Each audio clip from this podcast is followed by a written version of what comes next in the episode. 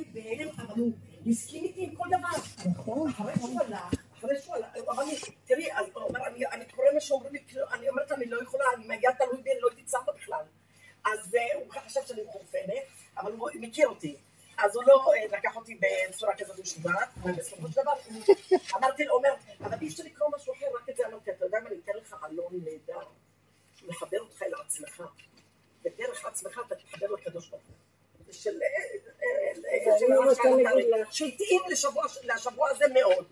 ואז אמרתי לו, קח את זה, הוא אומר, אתה יודע מה? הוא אומר, אבל אסור לקרוא דברי תורה. אמרתי, לא, זה מה שהקדוש ברוך הוא רוצה. קח את זה, אני אומרת לך שאתה תרגיש בן אדם אחר. טוב, נתתי לו, והוא הלך, ואז ישבתי עם עצמי. אני אומרת, רגע, התחלתי, מה שאמרתי לו, התחלתי לדבר עם עצמי, וראיתי שאני, הלו, זה הזוי, זה פשוט הזוי, אני לא רוצה לצום, אני לא רוצה לצום. לא בגלל שאני רעבה, אני גם לא רעבה ולא צמאה, ולא היה לי את זה. ואז אה, אמרתי, התחלתי לדבר עם בורא עולם, אני אומרת לו, באמת, זה מה שצריך, זה מה שייתן, הרי זה חוזר על עצמו כל שנה, כל שנה. משהו לא זז, נשארנו אותו אבן כזה, כאילו, לא, מה, מה יוצא לנו מזה?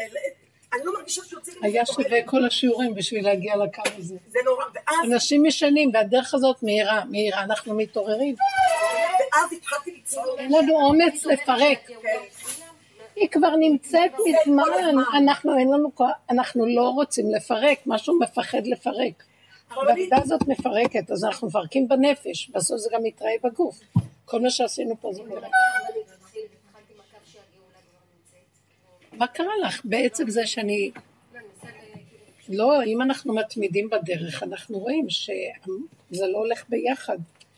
המוח לא רוצה לכפות את עצמו על המציאות, המציאות שלנו שונה מהמוח, המוח גלותי והמציאות מתחילה להיות, המציאות ילדה קטנה עצמך רוצה לחיות, לא מעניין אותה, והמוח בו בו בו בו בו בו בו לך מזלזל, אין לי כבר כוח עליך, זה תוכנית, נגמרה התוכנית. תקשיבו, אני קשה לי מאוד, גם במשפחה שלי עם אנשים טובים. הרבנית, בסוף מה היה לי? מ- מ- אני לא יודעת מאיפה יצא לי. בית המקדש זה אתה, זה אתה. מה שחסר לי זה אתה, זה הקרבה אליך והחיבור אליך, לא חסר לי כלום. תכניס לשטח באמת לא חסר לי כלום. זהו בדיוק. חסר לי אותך, למה אני לא מכניסה אותך בכל העניין? מה זה בכיתי, יצא לי בכי כזה. זה זה זה זה. אני הרגשתי, ש... אני, אני הרגשתי שאני פשוט מאבדת אה, אה, מין שמחה כל. כך. היה לי, היה לי כזה מין, אה, הרגשתי שזה גילוי, זה פשוט גילוי. אתה בית המקדש, עליך אני בוכה, כי אתה לא שוכן אצלי, זה הכל. זה, זה, כי זה גם אם הוא את כל ה- ייבנה כל ולא הרעיון נגיד, הזה. גם לו יצויר שאחריו נבנה אותו ולא יהיה את הגילוי הזה, נרחיב אותו עוד פעם. כי צריך את הגילוי, שזה לא קשור אלינו בכלל, אנחנו לא יכולים להקים כזה דבר. שלמה המלך צדיק כזה הקים ונחרב. משה רבנו שהקים, אז המשכן בסוף נחרב. אי אפשר שאדם יבנה אותו, זה רק בורא עולם, זה לא יכול להיות. עכשיו, אנחנו רוצים להכיר אותך בתוכנו, ויש כאן כוחות שמפריעים. אנחנו נלחמים עם הכוחות בשלב הראשון. בשלב השני, אנחנו כבר לא נלחמים ומכירים בעבודה שלנו שלא יכולים להילחם. כי זה הפגם, לא יכול, ואנחנו נכנעים. עכשיו אנחנו כבר לא רוצים להזיק לאף אחד, גם לא רוצים להרוויח משהו. הגענו למקום בעבודה שאנחנו לא, לא מזיקים. תן לי לחיות, לא רוצה לראות, לא רוצה לריב עם אף אחד. המקום הזה הוא השלב הבא להגיד לו, אני לא יכול, אני קטן מדי מכדי לעשות את כל הדבר הגדול הזה. זה כל החטא, שאני יכול. לא רוצה להיות אלוקים. כך, אתה תהיה אלוקים, נגמר לי הכוח. לא רוצה, אני רוצה להיות בן אדם קטן, אוכל, שותה, נהנה, כפי שקבעת לו בחוק החיים שלו, ותן לו לחיות. אבל התואר הרבנית כמה היה, אני גם מאוד גרסתי טוב. אני, הגרון כל כך כואב לי, הכל כואב לי, כל הגוף כואב.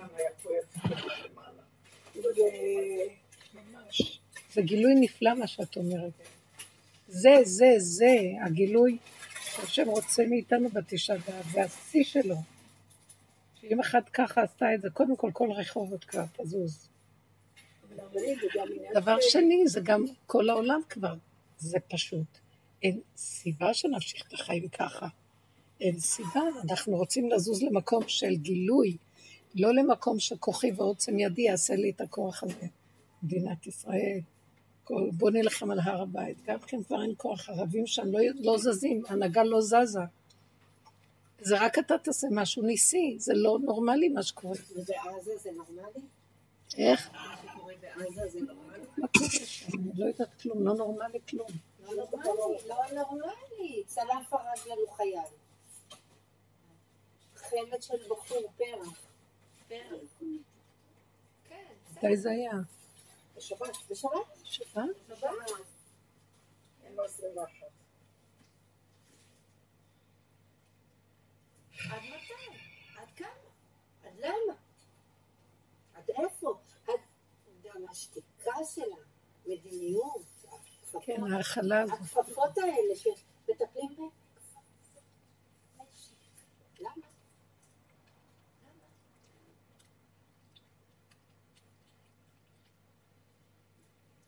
אין תקנה, זה רק אלוקות תקום. אני אגיד לך גם מה הייתי. כי יראה כי אוזלת יד ואפס עצור ועזוב. כתוב בפרשת האזינו? שהשם יראה שאנחנו באוזלת יד, זה מראה של אוזלת יד. הוא מביא אותנו לאוזלת יד הלא נורמלית. אנחנו עושים את זה בעבודה, אני לא יכולה. פעם הייתי כל כך ביכולת, שכל חזק ברזל יש לי. כל כוחות הגוף הלכו אחרי השכל הזה. להתגבר, להיות יכול, לבנות, לעשות. מה לא עשיתי בחיים האלה? אני לא מאמינה שעשיתי מה שעשיתי כל החיים האלה. אני הגיעה למקום ואני אומרת, אני לא יכולה לסבול כלום. טיפה של כאב שהיה לי בגרון, לא יכולתי להכיל את החיים. לא יכולה לסבול משהו, אני שוטפת כלים, משהו טיפה, טיפה, משהו, לא יודעת, את יודעת, הסקוץ' נכנס לך, מה- לא יכולה לסבול את החיים, אתם מבינים איזה רגישות של משוגעת. אני לא יכולה לסבול. תהרוג אותי ואני לא יכולה לסבול טיפת כאב. איך אני יכולה להיות אלוקים? אני אומרת לו, חטאתי, אביתי, פשעתי. אם אתה לא מחזיק אותי, מפנק אותי, נותן לי את האוכל שלי, צמרי ופשתי, עוטף אותי, מגונן עליי, מי יכול לחיות את החיים האלה? איזה שיגעון הגלות. מי יכול לעשות את כל הדברים האלה? זה רק אתה תיכנס ותכיל את העולם הזה. אני לא יכולה להכיל אותו. עכשיו, הוא לא יכול בעצמו להכיל את העולם הזה. תקשיבו לי מה שאני אומרת. הוא לא יכול.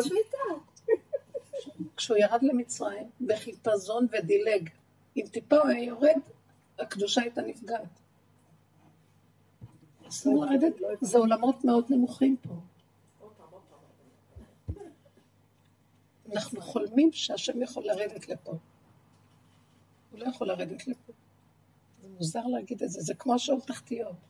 השם יכול... אומרים שאפילו אה, בשאול, בשאול נמצא איתך. נמצא. הוא נמצא אם אתה נמצא איתו. אם יש לך את ההכרה שהייתה לך, שם הוא נמצא. עכשיו, כמה יש הכרה הזאת מכל החיים שלך? שנייה, אבל- את רואה? אז שם הוא נמצא. הוא לא יכול לבוא לעולם הגדול הזה. הוא ירד במצרים, שיא הטומאה והחלה, ערוות מצרים. אה, דילק קיפץ. למה הוא נתן את התורה והכל? שלעתיד לבוא הוא יוכל לרדת כי יהיה לו כלים יותר, כי עם ישראל יותר נקי, יותר זך. גם זה לא ברור כמה יש, יש צדיקים. אבל הוא לא יכול כאן להשתוות הרבה. לכן בית המקדש זה מקום, אז איפה הוא? לא רגע, לכן ארץ ישראל, בית ירושלים, בית המקדש הוא מקום של דרגה אחר דקה של ניקיון והכרה, שזה המקום שהאלוקות יכולה לשרות. תראי כמה גדרים בשביל שתשרה אלוקות. את יודעת כמה כללים יש על העניין של המשכן, וכל העניין של מח... קדושת המחנות, מחנה ישראל, מחנה לוויה, מחנה כהונה, מחנה אה, משה רבנו וכל הקדושה יורדת. זה דרגות של דרגות של דרגות של המון עבודה. עד שאנחנו נהיים זכים, מזוכחים, מבוטלים, שמה הקדושה יכולה לרדת. על מה את רוצה שהיא תרד? על ההומואים? על כל המשוגעים? משהו לא נורמלי מה שקרה, על הכל התפרץ עכשיו, הכל התפרץ אבל החוצה. משוגע לגמרי. ערבים בתוכנו ככה כמו תולעים. למה עשו את חוק הלאום? כולם קמים נגד החוק שזה מדינה יהודית. אין עוררין בכל ארצות העולם שיש שם מדינות אסלאמיסטיות, יש מדינות נוצריות. על למה מדינה יהודית תהיה בעולם, זה לא בסדר. אז משהו כאן חולה, ואנחנו גרמנו את זה לעצמנו מרוב החנפנות והרצון לדמוקרטיה. לא הלכנו בתורה הקדושה, שאם עולים, שאם כבשנו, היינו צריכים למגר את כל, לזרוק את כולם מחוץ. את יודעת בששת הימים מה היה? פחד ופחד מוות, היינו צריכים ללכת את הכל, הכל מה ש... גם יושבי ארץ ישראל היו צריכים. המפתח של זה היה שעה גדולה. שעה גדולה. תראי מה עשו. אבל זה שוב, זה רצון השם, זה נקרא רצון לא השם. יודעת. לא, זה לא רצון השם. אם יש תורה זה רצון השם. כל דבר שעושים נגד התורה זה לא רצון השם. זה, זה הקליפה. מה את רוצה יותר מזה? בואי תגידי, גם הקליפה אין לה רשות מצד עצמה. אבל היא מנוהלת, גם הקליפה מקבלת... עד מתי זה יהיה? מה- מה- מה עכשיו צריך לעשות? מה- בא מה לי גילוי כזה של, של אם זה נכון, אם זה נכון. הרי את מדברת על הקליפה. הקליפה היא השם. נכון? לא, חס וחלילה. לא. אני אומרת, שלי- שליחה של שליחות, זה שליחות של השם. השם לא ייתן לדבר יש. קטרוג, יש מה שנקרא קטרוג. גם המקטרג, הוא מרשה, הוא מרשה למקטרג לעשות אם אם. המקטרג הוא אומר דבר שקשור במשהו ש... כלומר, הוא בא ואומר פרק, פסוק מן התורה. כתוב בתורה שלך, בוא נגיד על עשרה הרוגי מלכות. שבא מקטרג וקטרג, איך יכול להיות שכתוב בתורה, וגונב איש ומכרו, אז צריך להרוג אותו, אם הוא גנב את האיש שמכר אותו. אז בא הקטרוג הזה לפני השם. אתה נתת בתורה כלל. אז בני יעקב שמכרו את יוסף, הם לא קיבלו על זה עונש. לא כתוב שהם דנו אותם על זה ולא כתוב כלום. אז איך יכול להיות שדבר כזה קרה ואין דין עליו? אז מזה נהיה קטרוג שיהיה, אז הקדוש ברוך הוא אומר נכון. כתבתי בתורה. עכשיו הוא צריך להוציא עשרה הרוגי מלכות. קדושי עליון. אי אפשר להבין את הדבר הזה. איך קדושי עליון כאלה ישחטו אחד-אחד? כי הקיסר, הקטרג למעלה, תודה, הקטרג למעלה מקטרג, גם הקיסר קיבל דרך, הוא היה רק הכלי. זה בשבילך, רחל, אני מסבירה. הקליפה, השטן בא וקטרג. מה הוא קטרג? הוא אומר אמת, הוא אומר אמת, אבל אמת לא טובה. הוא אמר, איך יכול להיות כתוב בתורה ככה, ולא ראינו שאתה הוצאת על זה דין, לא טיפלת בזה. אז ייגזר לעשרה, אז תביא עכשיו, בוא תעשה משפט. אז נגזרו עשרה הרוגי מלכות. אז את מבינה מה זה הקליפה? הקליפה לא יכולה לפעול. השר שלהם, הקטרג הראשי, בודק איפה אפשר להוציא נקודה. ואין להשם מה לומר. כי הוא, הוא בעצמו קבע את... הוא כבול, הוא כבול בתוך התורה והחוקים שלו.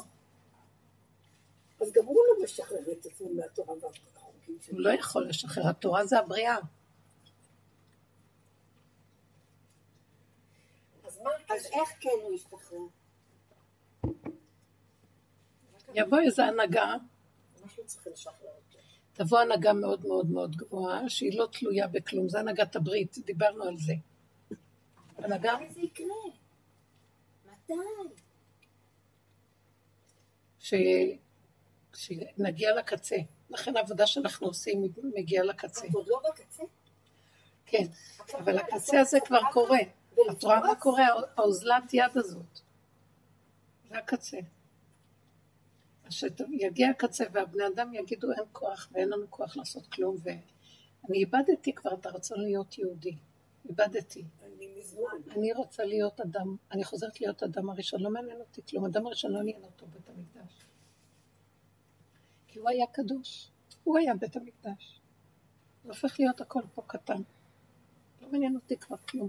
פעם הייתי משתגעת על הרעיון עם ישראל, קדושה של מקומות, של זה.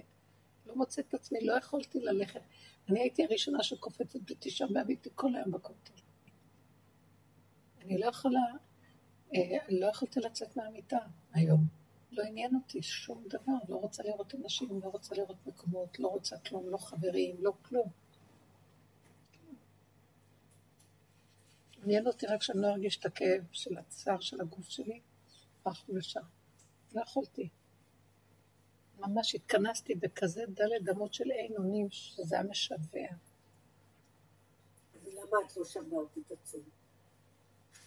אני האמת ניגשתי, לא יכולתי, חשבתי אני אשתה קפה, אולי זה אסור לי. ניגשתי לקפה, ואז הכנסתי את הקפה לאף, את הריח שלו, והרגיע אותי לגמרי. הוא אמר לי, שימי את זה ליד האף. אז הוא רצה את הצום. נעלם לי הדובים של המוח. זהו. אני בחיים לא עשיתי כזה דבר, להריח את הקפה. הסנפתי קפה.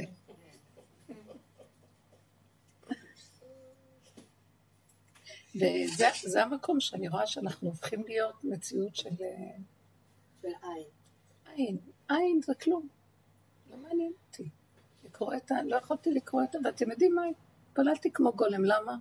כי הוא דרכי התפלל, כי לא היה לי מה, ישבתי וזהו, זהו ניהל אותי, כי הלכתי באין אונים. אז הוא רוצה את התוכנית, אבל בלי אני, עד הסוף, עד שהיא תיגמר. אנחנו מגיעים לאט לאט לפרק את הכל. גם, גם המשכתי, כאילו התפללתי קצת ועשיתי זה, והוא היה בתוך זה, זה לא היה מתוך זה שאני, ממש הרגשתי את זה. אז לא אני צמתי, ולא אני זה, ולא אני זה, אני כאילו בתוך עמי יושבת. בתוך עמי אנוכי יושבת, ככה אמרה השונמית הזאת. ואני לא יוצאת, וזהו. עכשיו, זה לא קשור אליי בכלל כלום מה קורה פה. אבל אני יודעת שאני לא רוצה להיות שם מתוך מלכתחילה ובחירה. אני לא, זה לא שלי התוכנית פה. זה מעוות, לא יוכל לתקוע, אתם לא רואים מה קורה במדינה, כמה אפשר. הם רוצים להשיג דבר מול דבר בצורה... יש כאן איזה משהו סמוי, אתם לא שמות לב?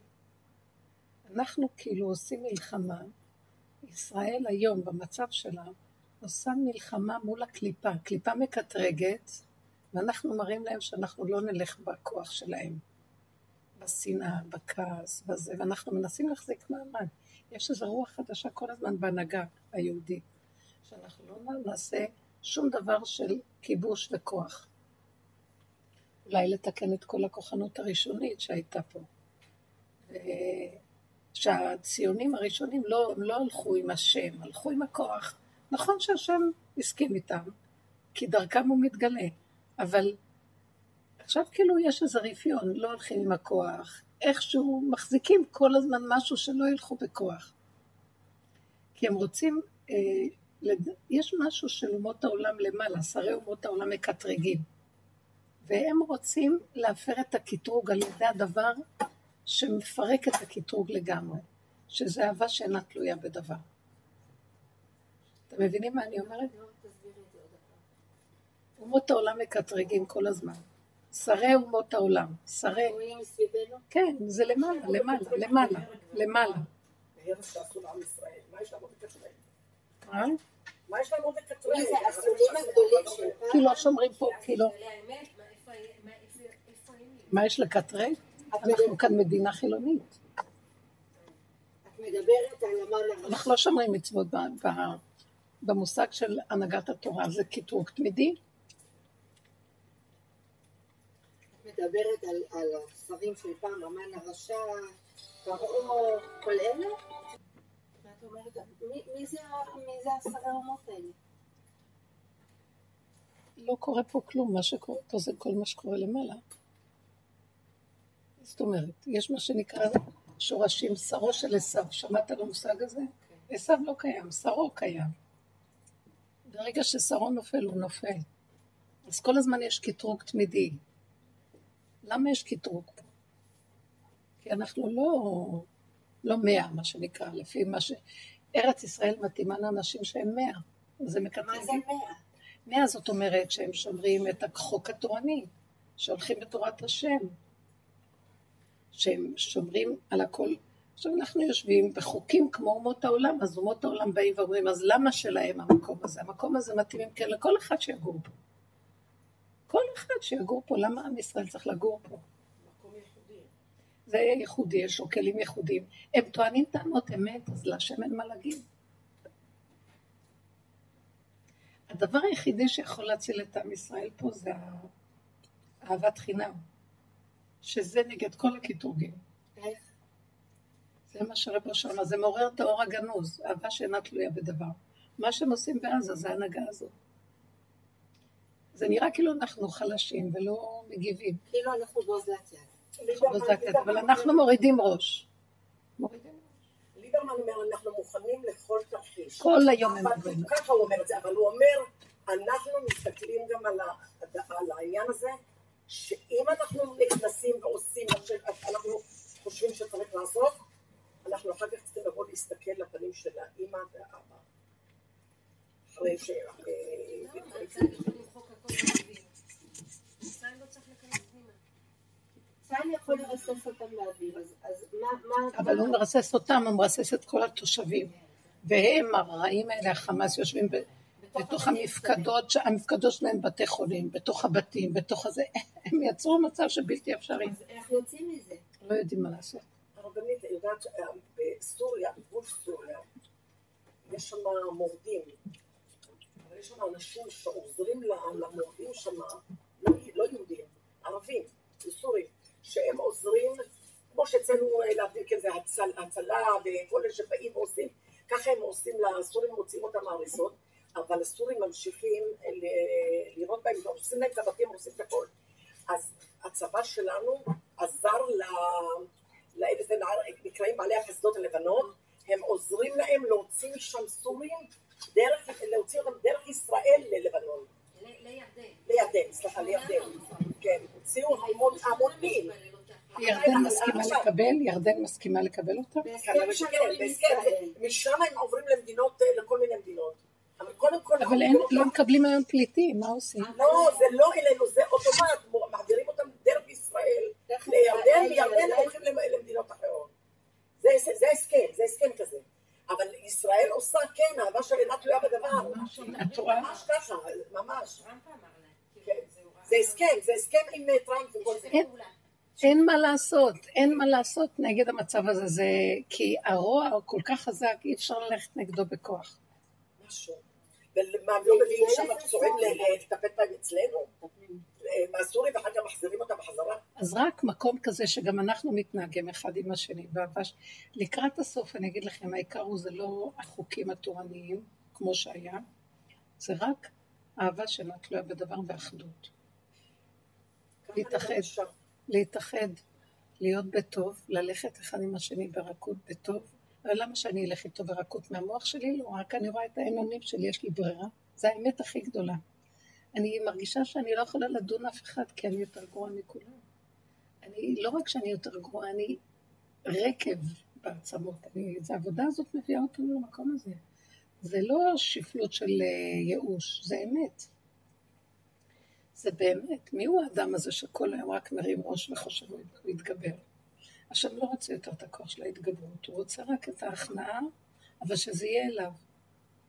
עכשיו, איך אני נכנעת אליו? אני אומרת לו, אבא, אין לנו כבר כוח, מה אתה רוצה שנעשה? אתה רוצה להרוג אותנו? תיכנס להרוג אותנו, תשרוף אותנו, תכלה אותנו, תגמור אותנו.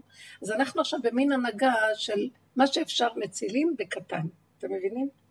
אנחנו שותקים, שומע חרפתו וידום. זה הגדר הזה, מה שקורה עכשיו. אני לא רואה דרך אחרת להסביר את זה. היה מצעד הגאווה ברחובות. כל הארץ יש השתתפות. אתמול היה זוועה בירושלים, בכל מיני מקומות בתל אביב. אתמול, בתשעה באב, אתמול זה היה קטסטרופה. כן, אתמול בתשעה באב תל אביב, הם רוצים שיעשו פונדקאות, שיהיה להם שני גברים ילדים. הם רוצים, זה זוועה, זוועה, אלפים. אלפים, אלפים, אלפים. אנשים עשו מה דווקא. במקום, דווקא במקום הזה יתגלה משיח, וכל התינוק. אז, מה שקרה לא. ברחובות, אה, פשוט הדתיים לא התערבו, היה שקט, הדתיים לא התערבו, זה לא בדיוק ש... הם לא התערבו. הם לא התערבו כשהיה אה, את המצעד, אבל הם עשו אה, סנקציות, זה היה צריך להיות בכל מקום הרצל, זה היה במקום צדדי. כן, אבל הגבילו אותם לא כי כי הייתה התערבות של הדתיים הקרובות. וגם אבל לא לא מנעו את זה, אי אפשר היה לראות. אז לאט לאט. כן. אז אני, אני, אני עד עכשיו הייתי ב... אם מישהו לא מרגיש טוב, מי אני שאני אעשה לו בכלל ביקור חולים? אני כלום, אפס, זפר. או צדקה. פתאום לא יכולתי לתת. יש את ההפסקה מהשטף הרגיל, כי קודם נתת מתוך. השכל שעושה מצווה. עכשיו עברת את המהלך של לא. אחר כך תראי מישהו דרכך נותן. עכשיו שוב מתעורר לי. מאת השם. עכשיו מתעורר לי רוצה, אבל עם ידיעה שאני לא מסוגלת לתת כלום. זהו, זה משהו אחר. אנחנו עושים עבודה בשורשים, ואחר כך בחוץ זה מתראה. הם, הם מקבלים כוח מהעבודה הזאת. הממשלה מקבלת כוח מהעבודה שלנו להנהיג ככה. אז מתי אבל כבר יתחיל השינוי? מתי יבוא הנהגה אחרת? עד מתי? עד מתי? עד שעד... יש בנביא שאלה כזאת, עד מתי? ואז הוא אומר, עד נשמו, עד ששהו הבתים מעין יושב. עד שנהיה שממה לגמרי מבחינת האגו. הוא מדבר על משהו פיזי, שכנראה שסוריה זה המקום שזה קורה שם. היא חרובה סוריה. עד שנשמו, יש כזה מקום בנביא? עד כי שעו, מב... אה, נכון שיש מקום שהנביא שאל עד מתי זה יהיה ככה? אז הוא אומר עד כי שעו בתים מעין יושב. לא שמעת, את לא מכירה? שעו. את יכולה לחפש לי את זה? נביא? אה, אני לא זוכרת שהשם אומר לו, והוא אומר לו עד מתי, הוא מראה לו את הכל. ירמיה אולי? בינתיים הסורים מתקרבים לגבול שלנו. שם הקימו להם אוהלים, הצבא הקים להם אוהלים לכל הפצועים, לכל אלה שברחו מסוריה. אז זה ליד הגבול, אבל עד הגבול הם לא מוכנים שייכנסו. לזה לא נותנים. הם לא. לא, לא. הגבול שלהם, הם בשטח שלהם, כן, כן. אבל הסורים, אה, אסד, עם הצבא, צבא אה, סוריה מתקרבים לגבול שלנו. ממש הגבול הכי קרוב. איזה מוזר זה שרוסיה? אין לו כוח לאסד, מרוסיה הוא מקבל את הכוח, ורוסיה נותנת לו רשות, וכאשר... אני לא מבינה, אתה... רוסיה נלחמת בסוריה, לא? לא, היא שם. אבל ישראל לא שיתפה את סוריה בעניין הזה שיוצאים משם הפליטים, יוצאים הפליטים החוצה דרך ירדן. מה זאת אומרת לא שיתפה? לא, אה, הם עשו, הם הרוסים. זה היה בשקט. מה קשור לרוסים פה? לא, הרוסים הם... אה, לא, בטח שזה בהוראת הרוסים. ארצות הברית ורוסיה. לא, פוטין, אה, פוטין הוא בשקט, אבל הוא פועל איתנו. כן, אבל איך הוא פועל איתנו, הוא נותן לסוריה להגיע קרוב אלינו. יכול להיות שזה מה שפוצץ את הכל, לא יודעת, לא יודעת. זה הגאולה, כשנהיה הכי גרוע, זה הגאולה. כמו שאני אומרת לך, הנביא הזה, עד מתי? אין לך... בצבא, תכתבי עד, עד מתי, כי שהו בת... מעין יושב. בצבא יש כוננות למלחמה. ככה מדברים. זה כל. מדברים הרבה דברים, זה דמיון בינתיים. אין ממשות. אני אגיד לך מה הרבנית, אני חושבת בכלל שכל העניין של החורבן בית המקדש, הלוא כל הדברים האלה בעצם נבעו משורש אחד, כך אמר לי הבן אתמול, משורש העמלק. נקודה. גם העמלק בבית המקדש היה שנאת חינם, הכל מהנקודה הזאת של עמלק. ואת זה עדיין לא שירשנו. אז הוא עובר מדור לדור, וגם זוכרים את זה, כי ברגע שבית המקדש נחל, העמלק יצא החוצה, כל האש יצאה החוצה. אחר כך, איפה השואה? אותו עמלק עצמו הוא הוציא החוצה. העבודה היא בעצם, כמו שאת אומרת, לא להתרחב בזה, צמצום ולראות שאתה עמלק. אני ביום שישי ממש. הייתי, אני, לא, אני אמרתי למי אני לא יכולה אפילו איך לתאר.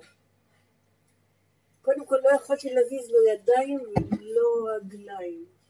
לא יכולתי לנוע את הגוף. חמישי שישי לא יכולתי כמו שכבלו אותי באזיקים. לא יכולתי לזוז. והייתה בי אש. אש כזאת של שנאה, זה מה שהשם הראה. הראה לי בבשר, אני הייתי אש. זה האש ששרפה את בית המקדש. זה האש שמחריבה את כל מה שיש בעולם. זה העמלק. אז אם נתמקד רק בעמלק הזה בנו, בלי לראות מה סוריה עושה ומה ירדן עושה ומה זה, אז בעצם זאת נקודת זה מה אושר היה אומר, רק תעבדו עבודת יחיד. זה מה שיציל את זה מה יש.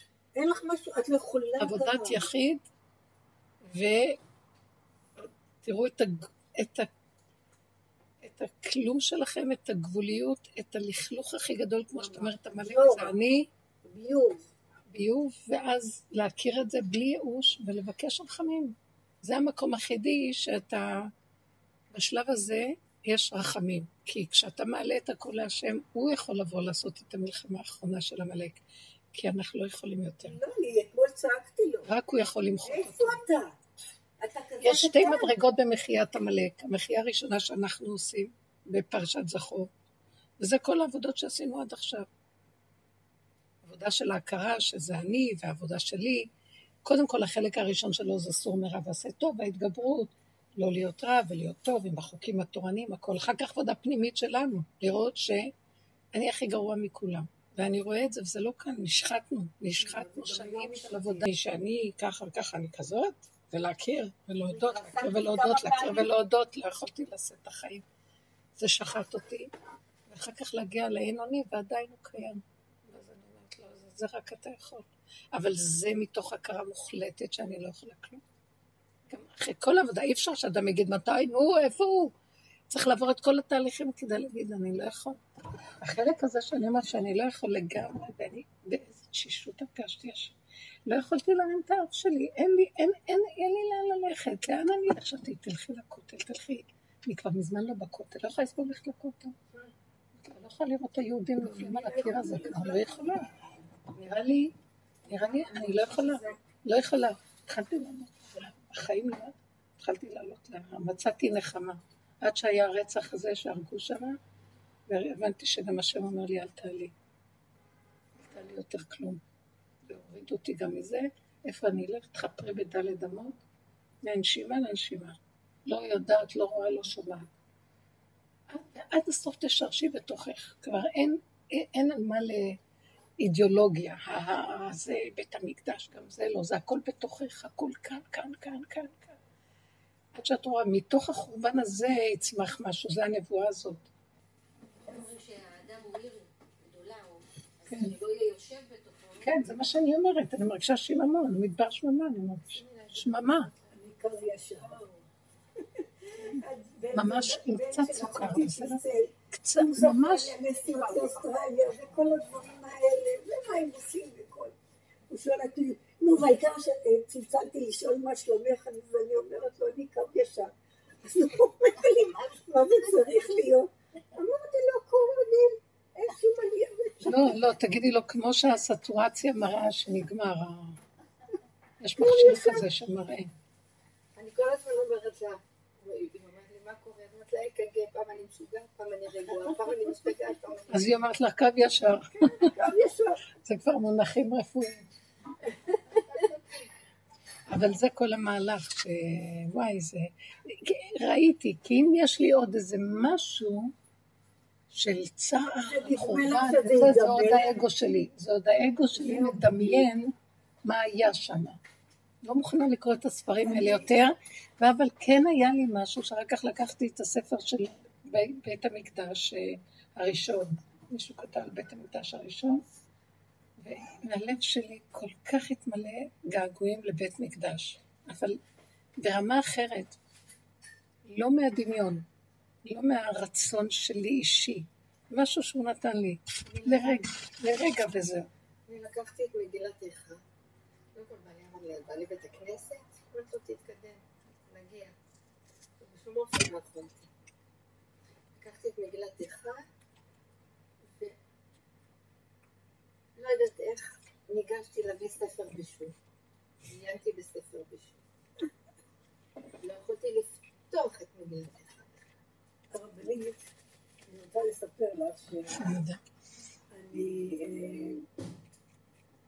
פתאום הרגשתי גם כן במשך התשעה באב, בא לי איזה בכיינות על עצמי. תראי, כולם מתאבלים, וכולם הולכים על בית המקדש, לכן שום קטע, אין לי כל קשר, הרבנית. אף אחד אין, אל תדאגי. אין לי כל. קשר על המושג הזה, השם, אין לי כל קשר. בית המקדש. כי כל המוח הזה נופל, כל אין לי שום, את יודעת מה? אנחנו אומרים ש... כאילו לא. הוא בכלל לא שמה. בכלל זה לא דמיון של הבן. אדם שיוצר את השם. את מבינה? הוא לא, לא את. לא מבינה שאנחנו. מדומיינים תודעת דמיון ואנחנו מסדרים השם? כן, אנחנו שומרים את התורה וזה, אבל זה הכל השם. את יודעת מה הכי אמיתי? זה חוק פשוט של התורה. אני ראיתי. אז אמרתי את, הקינות, קצת, לא יודעת, בערב. לא. לא הרגשתי, וזה מישהו אמר דרכי.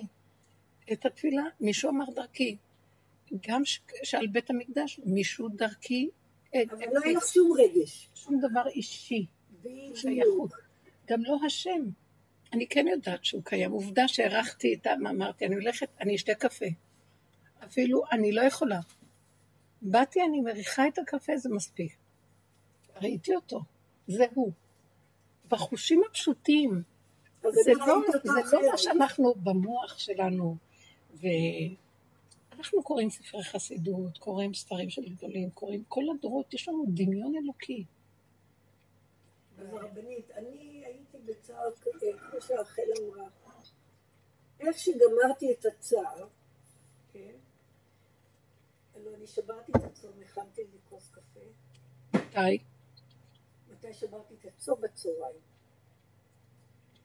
גם לא היה נחשב בגלל שזה צום דחוף, נכון. זה לא היה... איך שהכנתי את הכוס קפה, ובכיתי על זה שאין לי קשר לחורבן, אין לי קשר לבית המקדש. אין וידוי יותר מתוק מזה. נשפך כל הקפה, לא יודעת איך, מה הזיז אותו. אבל. עד טיפה האחרונה. ועל החצאית, ועל החולצה, ושום דבר לא בבשר. שום דבר? לא נגע בבשר. הכל היה על הרצפה, ואז אמרתי לעצמי, נו, סיבה. מה? סיבה. כן. גם אני הרגשתי רק סיבה. אין, אה, אסור לי לבכות, זה של מעורבות רגשית, זה סתם שטויות. את מבינה, כל העסק הזה של להיות חלק בבית זה כן. נכון. אין בה שום דבר אחר. כי האמיתי קורה אבל מאליו מה? מאת השם. ואחרי זה כעסתי עליו. אני לא יודעת למה אני כועסת עליו. מה? מה? זה עוד פעם רגש שעלה. מה זה? רגש שעלה. כן, איזה כעס, ואיזה אה, תמנע, למה אתה, איפה אתה בכלל? איפה? איפה אתה בכלל? תתגלה, איפה אתה בכלל? אין לך כוח להתגלות. תתגלה. הכוח האכזר הוא יותר, יותר חזק ממך. צעקתי את זה מישהו שזה כבר... הקו הישר הזה מאוד קשה. אנחנו בעצם חווים את הגיהנום, דרך אגב. גם בגיהנום מרגישים אלונים וגם... לא משנה. מה? אתה צריך להרגיש את הגיהנום בשביל להרגיש אותו. זה, מה שחייבים. זה, נורא קשה. תשעה באב. אני הייתי, היה שנה אחת שנסענו, שמחה ואני עם האופנוע לכותל. התפללתי, הייתי בטוחה, אין, אני יוצאת מפה, המשיח פה. אין מצב.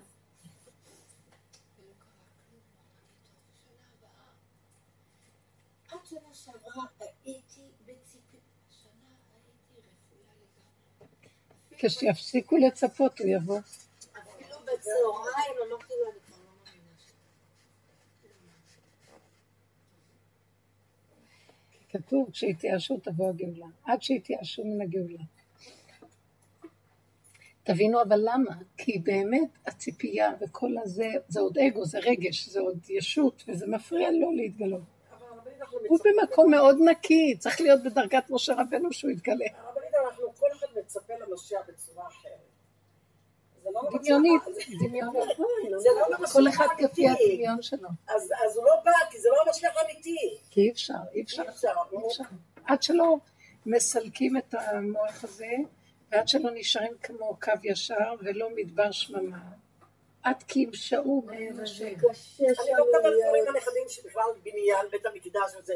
אני רק מדברת על אהבת חינם. רק אהבת חינם. תשימו לב עכשיו, הנה בסיטואציה כזאת, מה, איפה הייתה פה אהבת חינם? זה מה שנשאר. זה מה שנשאר, כי, כי אף אחד לא יכול להבין במשהו שהוא לא מכיר. או, די, זה כבר, כי הכי קל לדבר, והכי קל לריב על אה, רעיונות ודעות, ולתת נקודה אחת של הבלגה בשביל לאהוב, לשתוק חרפתו, זה אהבת חינם. זה מאוד קשה. לא לענות. אני אגיד לכם, אני לא יכולה להגיע לזה עד שלא גמרו לי, קיצצו לי את הכוחות, כי כל עוד יש כוח הוא ירים ראש. אי אפשר לוותר. זאת אמת, זאת עבודת אמת. איך? זו תקופה עם הרבה, כן מחלוקות. כן, אה, זה לא שזה רגוע. לא. אבל- מאיפה את אומרת? לא ל... והוא היה מוכן לפני שנתיים, מקום לבינתיים. כי לא רצו אותה ביישוב מסוים, כי הנוער מבחינתם היו קצת אה, אה, ילדי שכונות, נקרא לזה. ואחי קיבל אותם אבל לתקופה. עכשיו הוא גר על אדמה שהיא לא פרטית שלו, זה אדמת מדינה, אבל הוא פתח איזשהו פרויקט ש... שבאמת מגיעים לשם אלפים, כמו להחזיר את האדם למקומו, ואהבת, יש לו שם את הבית של אברהם אבינו. מכל הכיוונים של הבית אפשר להיכנס, זה כולה קרוון שכל פעם הוסיפו לו עוד קרוונים, זה הבית. מדהים בפנים, ממלכה. ופתאום, אלה, שרק כבר עשו להם טובה, לגור איזה שנה, שנתיים, מה הם מחליטים שהם הבעלים? כאילו שהכל פוטו מורגנה, שהם הבעלים, ושהאחי בעל הפרויקט, כן, שהוא כבר ברמה לאומית, הוא בעצם המשתכן אצלהם. וואי וואי וואי. הם גונבים חשמל, הם גונבים מים, אני מדברת על אנשים מסכנים, עם אנשים עם כ- אה, כיפות, כאילו, הפוך על הפוך. הפוך, עכשיו הם הולכים ומתעצמים. הלכו לדין תורה, הדין תורה אומר, לכו מפה. אז הם אומרים, אה, תראו, אפשר להביא את הדין תורה מכמה כיוונים. אז הרב אומר להם, מה זאת אומרת, היה דין תורה. אחי אומר אני מחפש רבנים נוספים שיגבו את אותו רב. אמרתי לא יודעת להסביר לך את התקופה הזאת. ותמיד מי שחיזק אותו בשטח זה 10-15 שנה, זו אדמה שכשמגיעים לשם צדיקים אומרים זאת אדמה קדושה. נפלו שם אנשים, ביום שקמה מדינת ישראל, שם עוד ניסו להחזיק מעמד בגוש עציון. והרב אלעזר תמך פה, אמר לו, אתה לא יוצא, אל תיבהל מכלום. עכשיו, גם יש רבנים צדיקים שתופסים אותו, אומרים לו, "אה, לא, לא להיבהל. אבל הוא אומר לי, את, את נמצאת שם, את לא מאמינה. הם פשוט, אומר לי, כבר אשתי נהפכה להיות איזה... אה, אה, כאילו, כן, כן, היא ממש... הוא אומר, אין, אתה אומר לי, אני לא יודע, אני מתלבט עם בין להרים ידיים לבין לפעול. בין להרים ידיים לבין לפעול. מרגישה שהסיפור הזה זה לא סיפור רק שלו. שהוא קיים גם כאילו... אני גדולות. פשוט. כן. לא, זה בסדר, רק אני. הוא אומר לי, וחלק מהנלחמים, זה חברים שאכלו מהפת שלי, מהצלחת שלי, שאני הרמתי אותם לעפר בכל מיני... אמר לי, "זה- את לא תאמיני איזה חבורה. אבל זה מה שהיה לי גם בגן. לא עשיתי? וצרות עין ברמה, רק שהוא לא יישאר שם. מה לא עשיתי? בזה. כולל אהבת ישראל, הם אפילו אומרים תגידי, ממה זה כל הזמן מחלק רק אוכל לכל מי שמגיע. שבתות, אה, אפשר להיות שם שבת, אתה נמצא בקייטנה, אתה לא יודע מי ידפוק על הדלת, ואיזה חבורה תיכנס. או של חיילים, או של אופנוענים מהצפון, או אשתו, כאילו, שומר הצעיר לשעבר, והם באיזשהו שלב הבינו שזאת השליחות שלהם בעולם. לחבר את עם ישראל לעצמו. ממש זה. איזה מותק. יש להם סייעתא דשמיא, יש, יש, אני אומרת, הרבה כאלה חילונים וכל מיני שהם ממש מדהימים. חילונים הוא לא חילוני, אבל יש ממש כאלה שהמטרה שלהם לחבר. שירה בציבור, אהבה שנאת לב דבר, אהבת כל חינם. אחד בדרכו.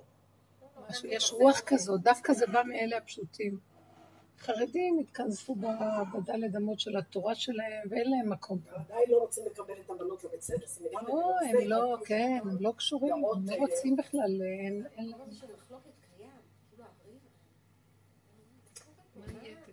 כאילו? אני רוצה לשאול אותך הדפים האלה, הם כל היום על השולחן שלי. חמודה, דפים זה רק דפים. לא רואה שזה, תראי, זה אנחנו הלכנו עד הסוף. אנחנו עד הסוף. אבל אם יצא לי להגיד איזשהו משפט, תגידי, שאני מחזיקה ממנו, זה בסדר? תגידי, מה יכול להיות? מקסימום יבזו אותך. מה את מפסידה? אני ארוויח, ביזוי זה זה את לא חושבת הרבה, אל תחשבי. תעשי, ואם הסיבה תראה לך שלא, אז לא. אין לך מה להפסיד. אל תחשבני. לא. אם יש לך שאלה, את מפחדת. הוא צריך ללכת עם הנקודה שלו עד הסוף בלי לראות אף אחד. הוא חלש, הוא מתחיל... אה,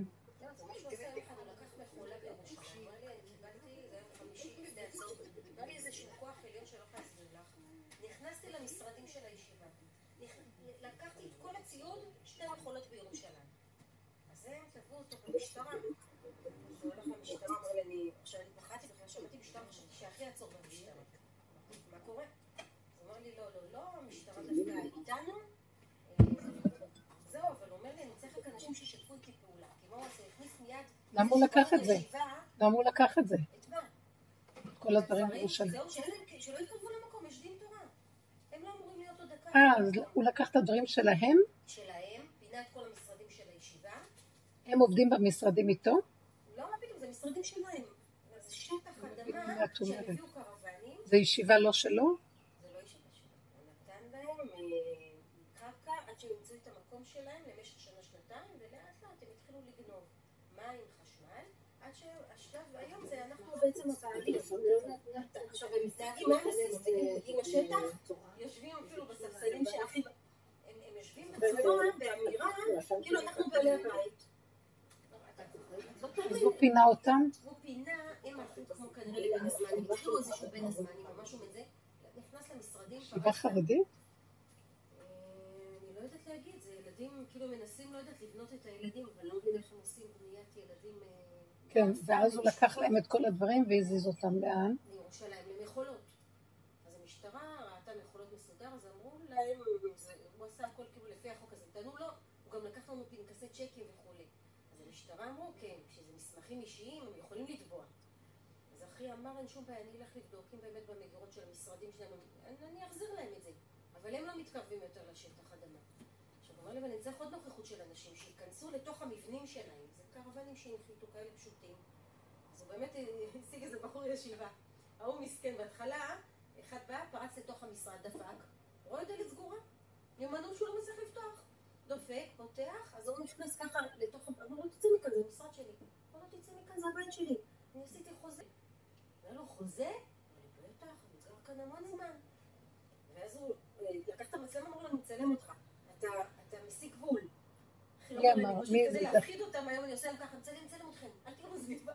הוא אומר לי, אני כאילו צריך לצחוק עם הרע, או לא לצחוק איתו, אלא... זאת אומרת, הוא צריך איתו עוד כמה אנשים שהולכים עם הקו שלו עד הסוף. שנכנסים שם, לא... ושהם פשוט אה, לאט לאט... יש לו בטח אנשים. אין לו אנשים. לו מספיק. אין לו מספיק. מה, אבל הוא עזר לכל כך הרבה אנשים. הם, מבחינתם, שילך משם. פשוט קנאה ממש גדולה. יש שם סייעתא דשמיא עליונה. יש לו כל מסמכים, הכי יש לו לעשות. מסמכים שזה שלו השם. בטח, הוא הביא את הכל למשטרה. אז המשטרה אמרה, תראו, הוא עם מסמכים, אתם באתם רק להתלונן בלי כלום. בטח, הוא הביא את כל ה... אז גמרנו, ש- שיתמיד ולא יפחד. שיוציא אותם. כל פעם לאט לאט. לא... לא להאמין. זה רק מראה שיש עין ויש... לא, משהו שם מתגבר יותר. אם לא נמגר אותו, לא יוכל. אין לנו מה מה- משהו אחר. וזה בתוכנו, זה כל העסק. אנחנו... נו, איך דוד המלך הלך ואבשלום אה, זרק אותו מביתו. הוא צריך להמשיך לא בצורה, בצורה מטעם העבודה, לא בצורה שהוא עומד מולם, שהם לא קיימים. זה שלו, הולך עם קו ישר. אם הוא יכול לעמוד בלי להתבלבל מהם, זה רק הוא והאמת שלו, זה בורא עולם, האמת. זה שלי, אני עשיתי כאן. למה הוא נתן להם את השטח? כביכול מסכנים, אה, לא הסכימו ש... סליחה על ביטוי, כמו שנערים צ'חצ'חים מבחינת היישובים שהם גרו שהם הסתובבו, זה מקלקל את הילדים שלהם. אז הכי, אז איכשהו הגיעו, אז הוא אמר, טוב, כאילו חסד, כן? כביכול חסד. אה, אבל הוא צריך לעשות חשבון. מה זה החסד שהוא עשה? גם הוא אנחנו לא עשה עושים. מדויק, כי אז שהם הכניסו. אותם, אמרתי לו, "עש- עשית איתם אחי חוזה? אני לא, אמרתי לו, אבל סיכמנו, אמ- אמ- אמרתי לה, עכשיו אני אמרתי לו, כן, הוא גדול הרבה יותר ממני, אבל לא משנה, גם אני אולי לא הייתי עושה חוזה, יש לי לפעמים את התמימות הזאת. לא, לא, לא, זה... אז יש שם משהו לא מדויק. ההפקרות שלו גרמה לו. כי גם בחסד יש מקום שהקליפה כל רגע משתלטת. כל רגע. אבל תראו את דוד המלך, הלך לפנים משורת הדין. אבל זה משהו אחר. פה אני מריחה שזה משהו אחר. הבית שלו. זה הבית שלו, כן, זה ה... נקרא לזה, זה התוך- זה השליחות, זה ה... הם הביאו את הקרוונים? אני חושבת שהם הביאו, אבל בחוזה שהם כן הספי- הספיקו מתישהו לכתוב, הקרוונים האלה, ברגע שהם שייכים בעצם, אה, הם שייכים לישיבה כרגע שהם מתגוררים, וכשהם הולכים, הקרוונים לא הולכים איתם, הקרוונים נשארים. יש לו הסכם כזה איתם? כן, כן. זה ממש, אין משהו שלא יודעת מאיפה הביאו. כאילו, קרוונים ממש מפעם, כאלה... אתה יודע, זה עבר עכשיו אחרי אנשים... אולי הוא לא מספיק פיתח את המקום. המקום עומד ריק.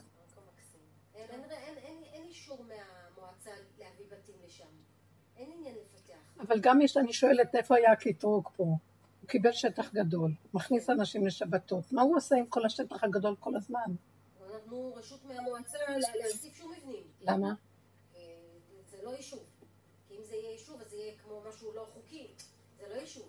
לא, אבל זה לא יישוב, זה פרויקט. אדמו"רים פרויקט. לשם, הגיע אדמו"ר מביאלה, אמר, המקום הזה קדוש, אני רוצה לקהילה שלי לבנות כאן בתים. בסדר. אבל לא, אבל זה לא יהיה יישוב בפני עצמו. צריך לעשות איזה פרויקט של חסד או משהו יותר. אז עכשיו הוא שקט גם על לבוא שמריו. מהדרך ה- לא, עובדה, המקום ריק. מה הרגע? המטרה שלו לא היה ש...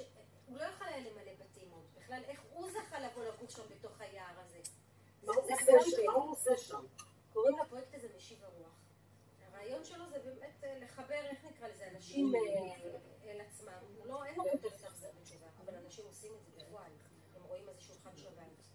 אה, הוא בונה להם גם תוכנית של יום. הם יוצאים ללמוד נמצאים כל יום שם? באים לשם. אלפים, אלפים. הפרויקט הזה מקבל גם מהצבא. אה, יש לו תקציבים? זה עמותה? זה משהו פרטי שהוא הקים. הוא- בעצם את זה אמר בגדר. לאשתו, אחרי שהם גרו באיזשהו מקום, אמר לה, אנחנו לא אנשי העיר, וגם לא אנשי הכפר. אה, זה זה- זה- זה- לא נראה לי, החיים האלה. אתה מסודר, ובזה גמרנו. והם היו מטיילים הרבה ביער הזה. הוא אמר לה, יום אחד הבית שלנו יהיה כאן. אני לא אכניס לכם, מה זה הבית שלנו יהיה כאן? הוא אמר לה, אני חושב שהבית שלנו כאן. עכשיו, איפה שהם גרו, הם ראו שהמשפחה שלה, שהם שומר הצעיר, אה, מאוד אוהבת לבוא. בהתחלה מאוד התנגדו שהיא תתחתן עם אחי, בחור ישיבה, ומה פתאום, את לא יודעת לאיפה את מכניסה את עצמך. והיא עשתה תשובה ברגע אחד. כמעט ברגע, ראתה אותו, היה לה הרגשה שזה שלה, והוא אמר לה, מה הקשר בינינו? אני, כאילו, זה לא הכיוון. אה, עשתה תשובה, הוא קפצה לתשובה, הרב אליהו אמר לו, פשוט להמשיך הלאה, קדימה. ההורים לא רצו להגיע לחתונה, כמובן, מה שהסתבר במשך הזמן, שההורים אמרו, לא מאמינים, יש כאן מידות, וזה תורה, כאילו זה לא מה שסיפרו לנו בקיבוצים. כל המידות, זה הדרך שלה. כל המידות, השורש של התורה זה המידות. אנחנו מגיעים, העבודה הזאת, רב אושר היה גאון המידות. מגיעים סוף סוף למידות. מה, אתם לא מרגישות שהמידות שלכם משתנות בדרך הזאת? נהיינו יותר ברכות, יותר בהחטאה, יותר בהכרה שאני מסוכנת, אני רואה כל דבר יותר טוב ממני. גם אם אני רואה את המידות הרעות שלהם, אני אומרת, זה אני. ולאט לאט לאט אני נכנעת ומחברת. משהו דרכי מחבר. זה התורה. זאת התורה. זה כל העניין של, בסופו של דבר, לראות רק את השאלה של עצמנו, וזה מביא בסוף שמה שדיברנו בגיליון האחרון, באלה הדברים שהוא מוסר להם את המוסר, זה בעצם כל התורה היא תורה שבעל פה, היא נמצאת בעצם בתוך הבשר של האדם, היא לא הייתה צריכה להיכתב, תורה שבעל פה. אז ברגע שהבן אדם חי בדקות המידות, בדקות וזכות, הוא רואה את התורה שבעל פה, הוא רואה, במעמד הר סיני, הם, הם שמעו את הקולות, ראו את הקולות, והם קיבלו את כל התורה דרך הראייה, הם עברו, הם ראו את, המ- שמעו את הדיברות. ואז כל דיברה ודיברה, הם ידעו בדיוק מה הם צריכים לעשות בכל ההלכה והדקדוקים והכל הכל. לא היה צריך לכתוב, כי זה היה ניקיון המידות והתורה, נפתח הכל וראו הכל. זאת אומרת שהתורה שבעל פה היא בבשר. חבל שלא כתבתי, פתאום נזכרתי על זה בשבת, נזכרתי. שרב אושר פעם אמר איזה דבר, דבר חידוש, ואז גדליה אמר לו, התלמיד חכם שהיה לידו, אמר לו, זה כתוב בתורה פה ושם, אז הוא אמר לו, כיוונת לתורה, אז אמר, לא, התורה לקחה ממני. הוא אמר לו, התורה לקחה ממני, כי התורה שבכתב לקחה, כי התורה שבעל פה היא קודמת לתורה שבכתב. יהיה מלכות שממנה מגיע הכל. זה ממש מדהים. ואז כל המהלך הזה הוא, ככל שאנחנו עובדים עם המקום הזה של הפשטות, הנקודה הטהורה של המידה, כאילו העין, הקו הישר, השיממון, הכלום של האדם, שמה מתגלה הכל. כי זה כבר לא אתה אישי. אתה מתחבר למרכז מידע, כן, אבל אבל זה מה שאני שואלת, הקו הישר הזה, כמו שאת אומרת, זה קשה לנו בתור בני אדם, כי הוא... כי זה כלום, זה שיממון נוראי. שלמות, זה, מה מה זה, מוות. אין, אין שם לא, אין שם לא עבר ולא עתיד. אז את צריכה להגיד לו ככה. תגידי לו. אי אפשר לעמוד במקום הזה יותר משנייה, ריבונו של עולם. תתגלה, זה כמו ענני הכבוד שעטף אותם במדבר, זה ענני הכבוד. ירד האור המקיף שלך עליי, ותשמור עליי, כי אני לא יכולה להפעיל את השלום. אתה נותן לי רק לשעתו, לרגע אחד לחוות את המדבר הזה, אי אפשר לחוות אותו הרבה זמן, אפשר למות. לא עיסוק, לא חברות, לא קשר, לא מוח, המוח הזה של הפרשנות והידענות. אני התפעלתי, שנים אני חשבתי, אני מסתכלת ואומרת, עד הדורות האחרונים, כאילו, כבר בוא נגיד מרבי סעדיה הגאון, מהגאונים ומהראשונים שהתחילו לפרש את התורה, לא היו פרשנות לפני כן. התורה לא פורשה, אתם שמות לב? לא היו פרשנים לתורה. בזמן הבית לא היו פרשנים לתורה. לא היו צריכים אותם. אני שואלת שאלה, מאיפה קמו כל כך הרבה מפרשים? זה המוח, זה מאומות העולם. הם שם פלספנים וידענים, וזה לעומת זה. כמה פירושים, כמה ספרים נכתבים, כמה זה... זה כל העץ הדעת ברחבותו. אז גם החברותה, שומרי חברותה זה גם בעץ הדעת? איך? ללמוד בחברותה? מה זה חברותה? להיות שניים לפי לא? בכלל לא. החברותה זה הפוך. זה אחד נותן לשני נקודת האמת שלו. שיעור כללי זה יכול להיות מהמוח. אבל חברותה, השיעורים נהיים עוד יותר קטנים, עוד יותר קטנים. כל הזמן המקום הוא שמאחד לאחד, אז נדברו יראי השם אל רבע, אשר אשמע השם וישמע. זאת אומרת, זה העברת חומר של אמת, הוא רק מאחד לאחד. תורה שבאלפיים הייתה נל- נלמדת מאב לבן, במשפחה. היא לא הייתה יושבים. אחר כך זה הלך, התנאים התחילו, זה, אבל אה, רבי יהודה הנשיא כתב אותה במשנה, זה בעיה.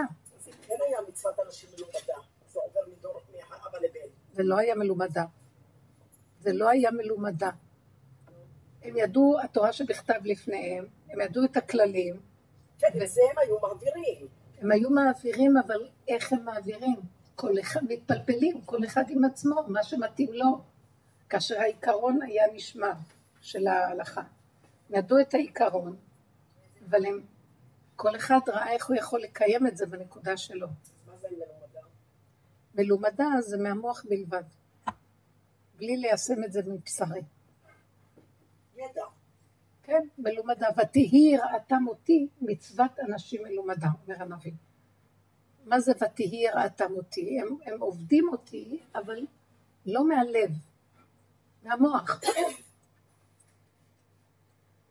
זה כל החטא ועונשו. אתם רציתם, אכלתם מעץ הדת, עכשיו כל הכיוון שלכם יהיה רק דרך עץ הדת. וכל התשובה לחזור ללב זה למחוק את המוח. ואז הנה, את חוזרת ללב. קודם כל ההכרה שאת חוזרת ללב שאין לך לב ואת מתה לגמרי, אין שום לב, איזה לב? כולו מלא. רגש של שקר, אין בכלל כלום, הוא מתפעל מכלום. זה הכל דמיון ההתפעלות. עד שאנחנו לגמרי לא מרוקנים ונשארים שממה, הכל שקר, הכל, הכל. רב אושר היה אומר, עד שהבן אדם לא יראה שהוא פחות מכלב מת. פחות מכלב מת, חשוב. אז הוא, הוא הארי החי. זאת אומרת, הקדוש ברוך הוא מתעורר בתוכו ומחיה אותו. אז עד שזה לוקח, זה, זה המון מוות. זה לא עד, זה רגע רגע. כשאת מרגישה את הרגע של החוויה הזאת, את צריכה להתעקש איתו. תחיה אותי, ואת רואה שאת חיה וגם מחייכת, ויש לך רגע אחר שהוא משמח אותך, וזה בסדר גמור. אבל את חווה ברגע אחד, הנצח זה רגע אחד של חוויה, זה לא נצח. האמת, נקודה קטנה. אנחנו חווים את האמת הזאת. אבל באמת התעייפנו, אני אגיד לכם את האמת, זה, וואי, תשעה באב הזה היה כאילו, במוצאי שבת הבנתי מה זה שבמדבר קרו בורות והיו נכנסים לתוך הבור כל שנה, בתשעה באב. נכון? מאז חטא המרגלים. כי בשנה השנית הם יצאו, ואחר כך 40 שנה, 38 שנים עשו, אני, מה, הם חפרו בורות ונכנסו? הרגשתי שאני חופרת בור בתוך הנפש וצוללת לבשר, לא יכולתי לסבול את החיים, ומכריחים אותי להיכנס לשאול. איזה שנה של טירוף הייתה לי. הזיות. ו... ו... לא... רגע שאני מתהפכת מצד לצד. מה זה? גיהנום. זה היה יום קשה. תמיד זה קשה, הפעם הרגשתי זה הכי קשה. ולא היה לי שום חיות מכלום. אני לא רוצה להיות קיימת. ללכת לכותל, מאן דחשני בכלל. להזיז את הגוף, לצאת החוצה בכלל. לא רוצה קבר, יותר טוב לי קבר. הרגשתי. זה היה מזעזע. מחכה שהזמן יעבור ואת חסרת אונים לחלוטין. לקחו ממך כל טיפת הערה של כלום, ריק, ריק, ריק מוות, זה חוויה של מוות. אבל אנחנו רגילים לזה מה. אבל גם יש הרבה רגעים יפהפיים, מדהימים של אור, לא שמעתי אם יש מישהו חווה אותו. אז אנחנו חווים באמת באמת את כל המקום הזה. זה לא תשעה באב, הוא שורש השבירה שהייתה בעולמות העליונים. שהתגברו כוחות הרשע בעולם. גם זה שהשם היה בורא עולמות ומחריבן. החורבן זה מחריבן. הוא ברא עולמות במידת הדין ולא יכלו להתקיים, אז שיתף את מידת הרחמות. אז מה זה במידת הדין? הוא רצה שבני אדם יחזיקו, ולא רק בני אדם, הוא ברא יצורים. בעץ חיים הוא כותב בזוהר, והוא מסביר את זה בלשם, שהיו, הקדוש ברוך הוא ברא עולמות, על מנת שהם יתקיימו, הוא היה צריך לפנות את האור שלו. והפינוי של האור יצר חושך, ורק בחושך יכול מצב להתקיים. כי כשיש ריבוי אור, אי אפשר לברוא בתוך ריבוי האור. דברים לא יתקיימו, היה אור מבטל אותם. כמו שתשימי נר באמצע הצהריים, מישהו רואה את הנר הזה, את האור של הנר. החמה כל כך חזקה, שמתבטל האור של השם היה כל כך גדול, שום דבר שנוצר לא החזיק מעמד והתבטל. כל אחד רצה להתחבר לאור מחדש והתבטל. אז הוא היה צריך לאסוף את האור שלו, לצמצם את האור, ובחלל הפנוי נוצר מצב של חושך כביכול, ובחושך הזה הוא הצליח לברוא עולם. אבל החושך הזה, בגלל החושך לא ראו שיש השם. ואז כל אחד עשה מה שהוא רצה, הפקרות. עכשיו, כתוב שלא נברא בריאה כמו אדם שלנו, היו יצורים ואנחנו לא יודעים איך הם, מי הם היצורים האלה. הם לא היו בני אדם, בריאת האדם נבראה בששת אלפים שלנו. בריאת האדם נברא בששת אלפים שלנו, שאנחנו עכשיו נמצאים, זה נקרא עולם התיקון, לתקן את השבירות של העולמות האלה. אבל אז לא נברא אדם, היו יצורים, יצורים רעים מאוד, שהם נקראו תתקעת דורות. תתקע"ד, זה תשע, כמה זה? 975 דורות. 975 דורות שרק היו הולכים ומרשים, וכל הרוע שבעולם, השורש של הרוע שיש לנו, זה מהם. והם, כשהקדוש ברוך הוא ברא את הבריאה הזאת, הוא אמר לו, אי אפשר ככה, הוא היה משתף, הוא אמר, עכשיו אני אברא בריאה, שהוא שיתף את הדין עם הרחמים. ואז הבריאה הזאת אמורה לתקן את הדורות האלה. והדורות האלה זה 25 הדורות מבריאת העולם עד אברהם אבינו, זה 25 דורות. כן? הם היו רעים, כל הדורות הראשונים, דור אנוש, דור המבול, דור הפלגה, הם עוד מהשורשים של הדורות האלה. עד שבא אברהם אבינו, והשבטים, והתורה ניתנה, והיא התיקון למצב הזה. ואת רואה באמת שהתורה עשתה תיקון בעולם. כל הדתות קיבלו מהתורה בסוף, דתות היותר נאורות קיבלו מהתורה. כולם יש להם משפטים ודינים וחוקים, וזה התורה של, תורת משה יצרה מציאות בעולם של תיקון. עכשיו, זה נקרא את מידת הרחמים. הרחמים זה שם הוויה, זה הופיע בעולם, משה רבנו מסמל את הרחמים, והופיע רחמים בעולם, ואז העולם יכול להתקיים. והוא מקבל תיקון דרך התורה. ועם כל זאת, רואה איך שהרוע מתגבר, והתוהו ובוהו בעולם שולט. מה התוהו ובוהו? תראי את כל הקבוצות האלה שקמות. כל הרשע שיש. בסוריה רוצחים, הורגים אנשים, בכלל לא אכפת לי.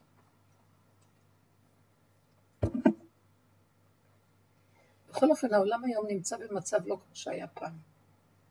לא נמצא במצב, יש לו תיקון בזכות אה, התורה, שנלמדה בכל הדורות, ובזכות אלה שעושים עבודה בדרגות פנימיות, אז העולם צריך להיכנס למהלך של הכל יחרב. כמו שהוא אומר, הכל יחרב. באיזה מובן? הוא אמר, הבניינים יתפוררו, כל הבניינים הגבוהים הם יתפור, יתפוררו, הבגדים יתפוררו, הכסף יהיה זרוק ברחובות. העולם יעבור למהלך חדש, הוא הולך להיכנס למקום הזה, שלא רוצים יותר. אני מרגישה את זה עובר עליי גל, שאני לא רוצה להיות בעולם. התייאשתי, לא רוצה לתקן את העולם, לא רוצה להיות בעולם. אני מרגישה שנכנסתי פנימה, פנימה, פנימה, למדרגה של צמצום. אני רוצה לברוח לגבעות, אמרתי לכם, אני רוצה להיות נוער הגבעות. המקום הזה, פשוט שאני מרגישה שאני רק רוצה לברוח, לא רוצה לחיות בעולם, העולם מסואב, מטומטם, אין לי כוח לעולם החרדי לגמרי. אני רואה גם בתוך כל העולם של הכיפות הסרוגות וזה שיש להם, התחזקו מאוד בתורה, יש להם בחינה של מידות, אבל הלכו לאיבוד באידיאולוגיות והכל ב... גם ה... מול הבני אדם יותר מדי נותנים ממשות לבני אדם, ולא לא, לא בנקודת אמת של גילוי אלוקות, זה עוד הדעת מסדרת להם את כל המידות. טובים, אבל רוצים לעשות, זה לא משהו של אמת. אה? האנשים. לא, לא, יש משהו שאין להם את האמת שאנחנו עובדים עליה, ביטול. זה לא בא מהביטול, זה לא בא מגילוי השם, זה בא מה... נחמדות ומרצים, המון מרצים, ריצ... יש ריצוי לא נורמלי. הם- נהדרים בחסד, עושים חסדים, אבל הם מתוך אינטרס. זה הכל. טבע, טבע גנוב. זה זה בסדר. לא בגלל אהבת חינם ואהבת ישראל, זה יש- יש משהו שמסתתר מאחורי זה. תמיד האינטרס האישי בכל דבר, לא נורא. אבל אני לא בגלל, אני לא אומרת, הסתכלת, אני אומרת, אין מקום שהוא יהיה פנוי מזה. אז אני גם רואה מעצמי, אז בואי תצמצמי לעצמך. ואין לי כוח יותר לחיות פה. ואני מרגישה שזה המהלך האחרון. אה, חכמים מתמעטים ובורחים למדבריות. כתוב במסכת סנהדרין, אחרי כל מה שקורה, שבן קם באביו, בת באמה, כלה בחנותה, עבד, זנות וכל הדברים. בסוף היוקר מעניין. בסוף אה, החכמים מתמעטים ובורחים למדבריות. אני מרגישה שהתמעטתי, ואני בורחת ודרך הזאת היא דרך מאוד חכמה, ונכנסת למדבריות, מדבר הנפש. אין לי מה לדרוש, אין לי מה לצפות, אין לי כלום, לא רוצה כלום, לא רוצה. אז אין שם בכלל, בכלל, בכלל חיים. את לא- את- טועה. אני לא יודעת, אני הגעתי גם לשם, אבל זה אין שם חיים. רגע, אין שם חיים, יש שם רגע אחד, והחוכמה מהעין תימצא. את חווה את העין, אבל יש שם משהו שיורד ומחיה אותך, והחוכמה תחיה את בעליה. יש כזה דבר. תמצאי, תדברי איתו, הדיבור זה מחייב. תגידי, במקום הזה את אומרת וזה נהיה, אני חייבת חיים. שזה יהיה חיים מהמקור שלך, לא חיים של מה שהיה לנו עד עכשיו. חיים שתלויים בדבר. רעיונות, ספרים, דמיונות שאנחנו פועלים ובזה שם סיפוקים. זה מקום אחר. תבקשי. יש עוד זיכרון של משהו שאת יכולה להגיד.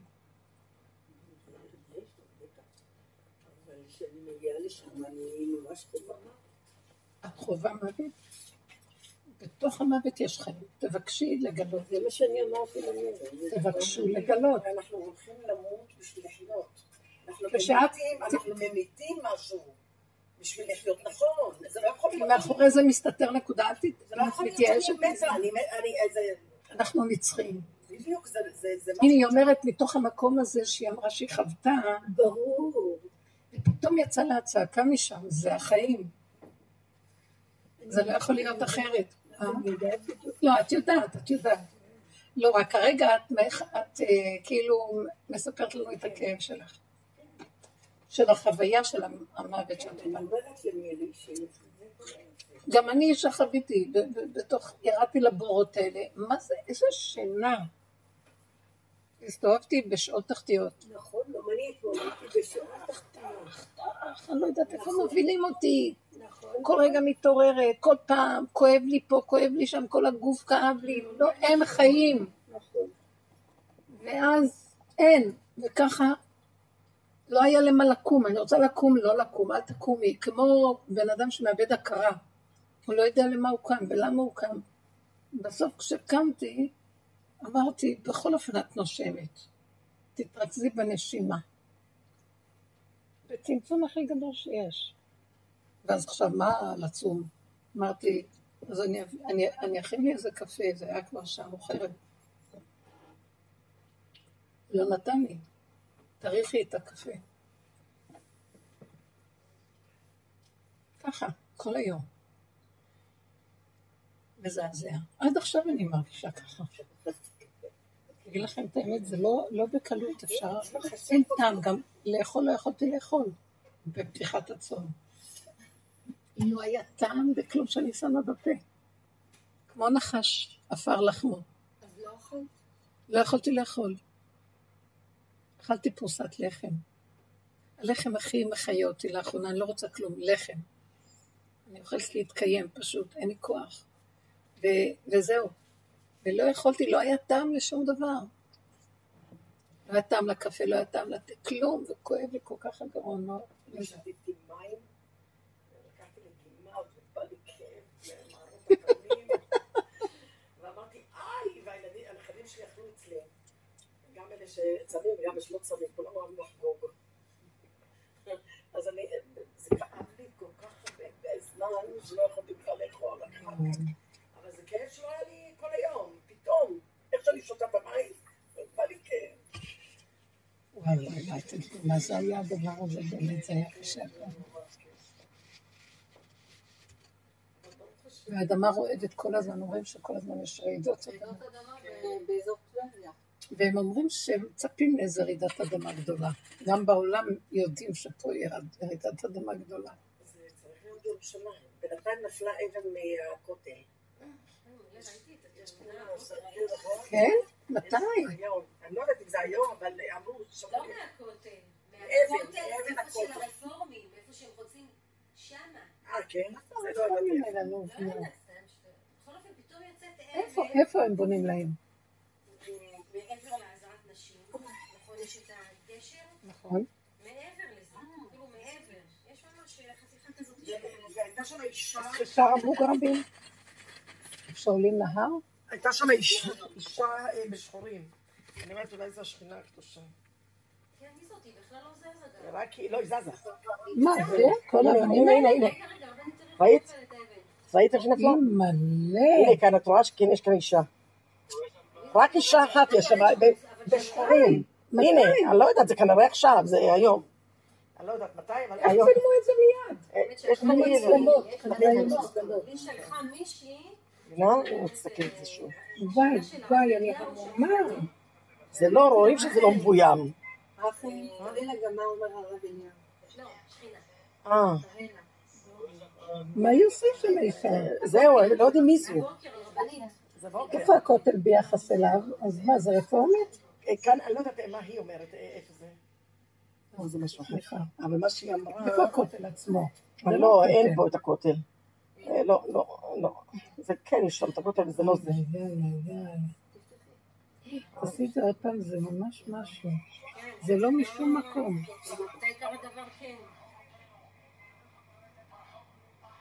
אני מאוד אהבתי מה שהרב אמר. מה, לך הנה אני אבוא. לא, מתי? זה היה אז. בית דין בשמיים ובארץ אה, את, אה, רגע.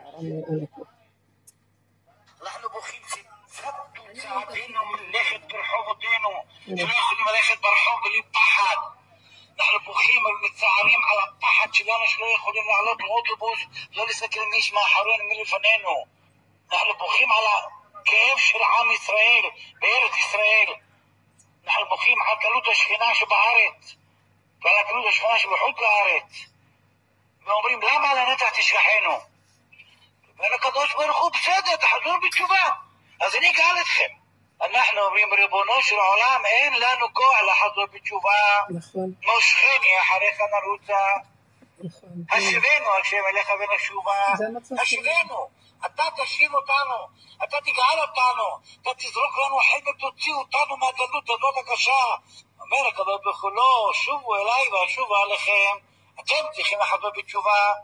אומר הנביא ירמיה, ריבונו של עולם, קיבלנו מכות, קיבלנו ייסורים, גלות הארורה, שואה איומה, מלחמות כאן בארץ ישראל, בחורים נהרגים, חיילים נהרגים, פעם נהרגים בתאונות דרכים, פעם במחלות, פעם בפצצות, ופעם במחבלים, ופעם מחיזבאללה, ופעם מצורות אחרות. עד מתי, ריבונו של עולם? עד מתי? קיבלנו יותר ממה שמגיע לנו. לא יכולים עוד לסבול, תזרוק לנו את החבל, תרים אותנו מהגלות, משכנו אחריך נרוצה. זהו השיבנו השם אליך ונשובה. אנחנו מבטיחים לקדוש ברוך הוא השיבנו ונשובה, ואנחנו נחזור בתשובה. וחדש ימינו כקדם, מובא במדרש, לעתיד לבוא, הקדוש ברוך הוא יחיה את פרעה, יחיה את נבוכדנצר, יחיה את נבוזרדן, יחיה את כל שונאי ישראל, לא להזכיר את שמם עד היום הזה, החיים והמתים, יחיה אותם. תראו את נחמת ציון, תראו מי אלה עם ישראל, תראו שאני עזרתי להם והקמתי אותם מעפר, קומי, קומי, עד מתי נשקע בעפר, קומי, ואז האויבים יחרקו שן, אתה פרעה, אתה לא מחנצר, רציתם להשמיד את עם ישראל, אתה אמר לחברה שבכל דור ודור, הדור שלנו שרציתם להעמיד, אתם שרציתם להשמיד, אתם שרציתם לרמות בעם ישראל, תראו את ההדרה של עם ישראל, ואומות העולם יראו, ויבושו, ויחתו מגבורתם, והקדוש ברוך הוא יסיר מעלינו את החושך, כי החושך יכסה ארץ, וערפל יומים, ועלייך תזרח השם, וכבודו עלייך יראה, בעגלה בזמן קריב יאמרו אמן.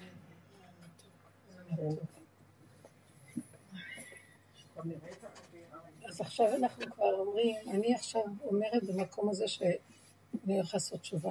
תהרוג אותי, אני לא יכולה לעשות תשובה. גם אם, ה... גם אם תגיד לי, אני לא בעד שתעשי תשובה, אני אגיד לך, אל תבוא. אני לא יכולה לעשות תשובה. הדרך הזאת שחררה לי את הנקודה שעוד משהו שאת חושב שצריך לעשות יותר תשובה ממה שאנחנו עשינו, אנחנו יכולים לעשות. באמת זה הקו של זהו. אני חושבת שזה משהו מתקדם. עכשיו הוא יבוא מבחינת הברית, לא מבחינת הזכות. הזכות זה עוד לעשות תשובה. יש זכות ויש הברית. ברית אבות לא תמה, זכות אבות תמה. נגמר לי הכוח. אני אומרת לכם, נגמר לי, לא, לא יכולה. מה נשאר? הברית, תזכור ברית שהיא לא תלויה בשום דבר, זה אור גנוז, אור עליון, היא לא תלוי במעשה האדם בכלל. נותן לרעים ולטובים, עכשיו זה אתה, גמר. לא. לא רוצה. עכשיו, כל העבודה שלי לא להיות יכולה, הפוך על הפוך. כל פעם שעוד מרים איזה ראש, הוא חושב שהוא יכול, אני אומר לו, "רד, תוריד ראש. לא מוכנה שתהיה יכול. אל תכשיל אותי, זו העבודה שלי עכשיו. זו העבודה שלי. אני רוצה משהו, אני הולכת, הלכתי לקפה. אני הולכת עם הבשר, החושים. לכי, אני רואה יד, זה אתה. לא יכולתי להגיד קינות. להתפלל, לא מסוגלת. איך אני מתוך התחתיות שעולה להתפלל שחרית? קמתי, בסוף ישבתי. אחרי שראיתי את היד שלו עם הקפה, התיישבתי, ואני לוקחת את הקינות, ואני אומרת שחרית, ואני לא יודעת מי אמר, זה לא אני. תעשה מה שאתה רוצה, לא אני. איך אני יודעת שזה לא אני? אין לי מאבק, אין בכוח. לא מסוגלת בכוח, תהרוג אותי, לא מסוגלת בכוח. הכוח שאני נתתי, אני לא הייתי יש בן אדם שנתן. ככה נראה לי, כל אחד יישאר לעצמו. הוא שמשער בליבו. לא יכולה, נמות, אני אמות, החיים שאני עברתי, אני אמות. לא אנושי, מה שאני עברתי, הקמתי מפעל של 22 שנה של חסד ונתינה, שעבר לי על הפנים הכל, לבושר. הכל חורבן, מה שאת לא עושה חורבן, יאללה חורבן, יאללה, יאללה, טוב. אז תחריב, אז נחרב, אז מה אתה רוצה עכשיו מאדם חורבן? כלום, חורבן לא יכול לעשות כלום. אני, אני החורבן. אז תעשה מה שאתה רוצה, אבל עכשיו בלי, והוא אומר לי, אבל בלי עצבות. כמו שבורא עולמות, יש גם מחריבן. ברד, יש גם החרבה, זה בורא עולם. שני הצדדים. את לא יכולה להגיד בורא עולם רק בונה. גם הוא מחריב. עכשיו את יכולה להיות אלוקית, כי יש לך את שני הכוחות. עד הסוף נחרבנו. הדרך הזאת, אם הולכים איתה, היא אומרת, היא אמרה את הדבר הנכון. נחרבים. אין, לא נשאר. וזה צריך להיות, זה דרגה אחר דקה. אני אגיד לכם את האמת, בטח שיש עוד כמה ראשים. אני רואה ישר, זה עולה ככה, זה חבל לי, חבל לי להוציא על זה, לא להוציא. מה אכפת לך, הכסף לא שלך, וכלום אין לך, וממילא, לא, כי אין לי, אז אני אומרת לה, אז מאיפה אני אקח על עצמי? לא, לא, אז תקחי ותזרקי, תקחי ותזרקי. פעם הייתי עושה ככה, עכשיו אני... אמרתי לו, אני, אתה רואה? אני חורבן. גם, מה זה אני חורבן? לא שעכשיו אני יכולה. אני לא יכולה, לא יכולה לא לחשבן. לא יכולה לא לקמצן. לא יכולה לא להרוג. לא יכולה, אני אהרוג. אני ניגשת, אני אומרת, אני לא יכולה, הוא מביא לי, פותח לי, הנה, קחי. תלכי עד הסוף, תראי אותו. תלכי עד הסוף, תראי אותו. אה? תלכי עם עצמך איך שאת עד הסוף. בבשר? אני אומרת לו, לא יכולה, אני קמצנית. לא, תתגברי, יהיה לך, אין לך אמונה, אין מחשבות כאלה, אין לי אמונה. לך לעזאזל, אין לי אמונה. אני גנגסטר, נהייתי גנגסטר. אני אלימה, אני כבר לא יכולה שמישהו יגיד לי איזה דבר חיובי, ותעבדי על עצמך. אני הולכת להרוג אותו, אז אני לא מתאימה לגור בין בני אדם, סליחה, כי אני אהרוג. כי אני מדברת מהבשר ואני רואה, הוא תקע אותי, החריב אותי חורבן אחר חורבן. מתה החשיבות שלי בכל צורה, אין לי כוח. בסוף. בבשר. הבשר הכי חזק. עכשיו, הוא באמת, עכשיו בא מישהו אומר לו, טוב, עוד איכשהו תצום. מי יכול לצום שאתה אומר תצום? הוא מחכה מתי שנפסיק לצום? לא מסוגלים גם. לא, כדאי הוא בית אלוקינו, שנריש, שנמות, שנכון. לא מסוגלת, לא מעניין אותי בית אלוקינו, אתה לא מבין, אני מתה, מתה, מת, בן אדם מת. חובה בכלל מהלך אחר, גם פתאום אני קולטת, זה החורבן, זה, זה החורבן. כמו שהיא אמרה, איך את אמרת? זה החורבן, כדאי הוא בית אלוקינו. זה מה, ש... מה שקרה לך, זה החורבן, את חווית את החורבן באמת בפעם הראשונה. חווית אותו באמת, עכשיו יהיה גאולה. כי אנחנו לא חווים אותו באמת. כי אנחנו חושבים שאנחנו יכולים עוד להצטער על בית אלוקינו שנשרף, ואנחנו רוצים הדמיות. מי זוכר מה זה בית אלוקינו בכלל? מה הקשר שלנו לבית אלוקינו? מה הקשר שלנו לכל זה? הוא הצדיק, מרדכי אליהו, מדבר מתוך האמת. אבל גם הגברים, הם חיים קצת בריחוף עם האמת. זה לא כמו הנשים, הנשים לגמרי חרובות. הנשים מסמלו את השכינה כמו יולדת, חרבה עד הסוף. אף גבר לא חרב עד הסוף כמו ילדת. מת, מת, בשביל להוליד בן אדם. ככה צריך, אולי הוא החריב את עצמו להוליד את עצמו בנפש. כן, הצדיקים האמיתיים. ככה אנחנו צריכים לעבוד, להוליד את עצמנו שאנחנו מתים. עכשיו, כשאת חיה ככה, יבוא מישהו ויגיד לך, לא, תקבלי על עצמך, תביא את עצמך, אני אהרוג אותך עוד רגע, תעוף לי מהעיניים. הולכת למות. על מה אתה מדבר בכלל? לך. אתה, הוא בא מרובד אחר לגמרי. לכי עם המקום הזה. כשאת הולכת עם המקום הזה עד הסוף, נגמר. הוא מתגלה. בקטן. הוא מתגלה. אבל הרבנית, אני מרגישה בתוכי שבגלל שאני נמצאת כל, כל, כל, כל היום בשלילה. בשלילה, אני רואה גם, אני חשה את הקדוש ברוך הוא בשלילה. מבינה למה אני מתכוונת? לא. טוב, זה עוד הדמיון שלך, של הקדוש ברוך הוא. זה עוד הדמיון שלי. מה מה פירוש? בגלל שהוא לא שלילי ולא חיובי. נכון. אם את חשה אותו בשלילה, זאת אומרת שיש לי עוד כוח דמיוני.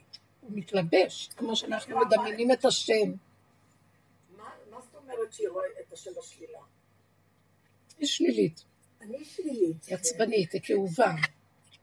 מיוסרת. נכון, אבל אני רואה אותו לא כמו בעץ הדעת, שיכולים לראות אותו. השם הרחמן, ברוך נכון, אני. בדיוק. אין אצלי מושגים כאלה. לא קיימים כבר. זאת אומרת, אני בתוכי שלילה, והכל מה שההיבט של הראייה שלי והפנים שלי, שלילי. את מבינה, אם אני הייתי בחיובי, אז באמת אדם רואה גם המון חיוב. אבל אם הוא נשאר בשורש השלילה, אין לו חיוב שם. כשאין מים יבוא החיוב. ממש? כן, כן. אבל את לא מחפשת חיוב. לא, אני רק אומרת. אני אגיד לך משהו. למה את רואה את השם כל כך בשלילה? ואני רואה, חשה אותו בשלילה. בסדר, את, את, מה זה בשלילה? את שוללת אותו. מה זה בשלילה? אה, ההתגלות שלו, שהיא באה, התגלות הרי שבן אדם יש לו רעד מסוים. כמו שאמרת לי, הקפה נשפך. בדיוק. בסדר, זה לא שלילה. זהו. אז אצלי... הפירוש שאת נותנת לזה הוא שלילה. נכון. הפירוש שאת נותנת. נכון. איזה שמח זה, כמו שכתוב, שהכבש מקבל את המכה, אז הוא שמח שיש מאחוריו את הרועה. כן, אבל אבל- אבל למשל אצלך, כשלקחת את הכוס קפה, את רצית לשתות ואת רק קרחת. היא לא זה לא רצתה לשתות. לא זה לא היא לא. רצתה לשתות. היא לקחה, היא הלכה כמו מתאבד. לא רוצה. לא רוצה. היא הלכה בש... לא, אני אגיד לך מה. הבעיה שלך, כמו שהיא אמרה, אין לך שום בעיה. הוא התגלה ואת מפר... את מושכת את השלילה יותר מדי. בדיוק. השלילה קיימת, אבל את מדי מושכת. אז כאילו, שהיא רואה את הקדוש סליחה, נפתח לי רגע, את לא רואה שזה השם? איך יכול להיות? על פי טבע, כוס מוכנה, תקחי אותה, תשתי. נשפכת לך, אין סיבה. אבל מי אמר שבזה, רק בזה רק בזה רואים את הקדוש ברוך הוא? אני רואה את הקדוש ברוך הוא, בזה שאת לקחת את הכוס והרחת, ראיתי את הקדוש ברוך הוא גם בחיובי. אבל, אבל תגיד, תקשיבי רגע, יש, יש נקודת דקה שבו כן את צריכה להבחין מתי זה הטבע, מתי זה השם. נכון, נכון. כשזה בדעתך לעשות דבר, אחד ועוד אחד שווה שתיים, ששווה שלוש, ששווה ארבע, ויש לזה סדר. פה זה לא לפי הסדר. אני רציתי לשתות הקפה, לא היה לי במחשבה שאם אני אסניף את הריח, אז זה יעזור לי. לא ידעת. ולא ידעתי את זה בכלל, ולא היה לי שום כיוון של מחשבה כזאת. ומי זה ש... אז השינוי הנוראי הזה בשטף שאין בו סדר, זה בשבילי בורא עולם. יופי. כי יש סדר. זהו, אני ככה... הסדר הוא עשיתי קפה, לקחתי, אני אשתה, אני מרדנית, לא אכפת לי, אין השם. לא יכול להיות משהו, אני אעשה פעולה כדי להשיג תוצאה, ואני לא משיגה את התוצאה. בדיוק, התוצאה כאן, וגם לא רק שאני לא משיגה תוצאה, בצורה משונה, היא לא רגילה. אני באה לרצף מסוים, ופתאום מביא לי משהו out of the blue, מה שנקרא, איזו חשיבה מכיוון שלא הייתה קודם. זהו. אז אז תראי, אה, במקום זה את עוד מושכת את השלילה לשם. אבל זה איפה שאנחנו עובדים כל הזמן, צריכה לצאת, אני רואה. זה איפה שאנחנו כל הזמן עובדים. כל הזמן אנחנו עובדים שם. בדרך הזאת, זה כל הזמן הדקויות של ביני לבינו, ביני לבינו. בגלל זה ירדתי כבר מהרעיונות. זה זה פרשנות, זה פרשנות, יש פה זה פרשנות. אני לפני לא, היא עובדת, היא גם עובדת עם הפרשנות הכל, אבל. אני אגיד לך את האמת, אני אגיד לך את האמת, אני גם מבינה אותך. עד שאני לא אלך עד הסוף עם השלילה, ואני כל כך מפחדת שאני אגנוב, אז אני עד הסוף, אני הייתי אפילו קיצונית בשלילה. אבל יש איזה רגע דק שרק את תדעי אותו. תקראי לו בשם. זה שם השם. כאילו, עצם הגילוי שזה שהשם אז נעלם חיובי שלילי. את רואה את השינוי. זה השינוי. כאילו, אני גם כן, באופי של העבודה שלי, הלכתי עם השלילה כמו משוגעת. אמרו לי, את מדוכאת, דיכאונית. אמרתי להם, אל תגידו לי מה לעשות. עד הסוף למגר אותו, רק שלילה, הוא כולו שלילה. שאלה של מה? שלילת כל הטבע.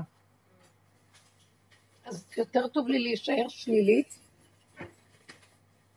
יותר טוב לי להישאר שלילית לגמרי, כדי לזכות שיתגלה השם.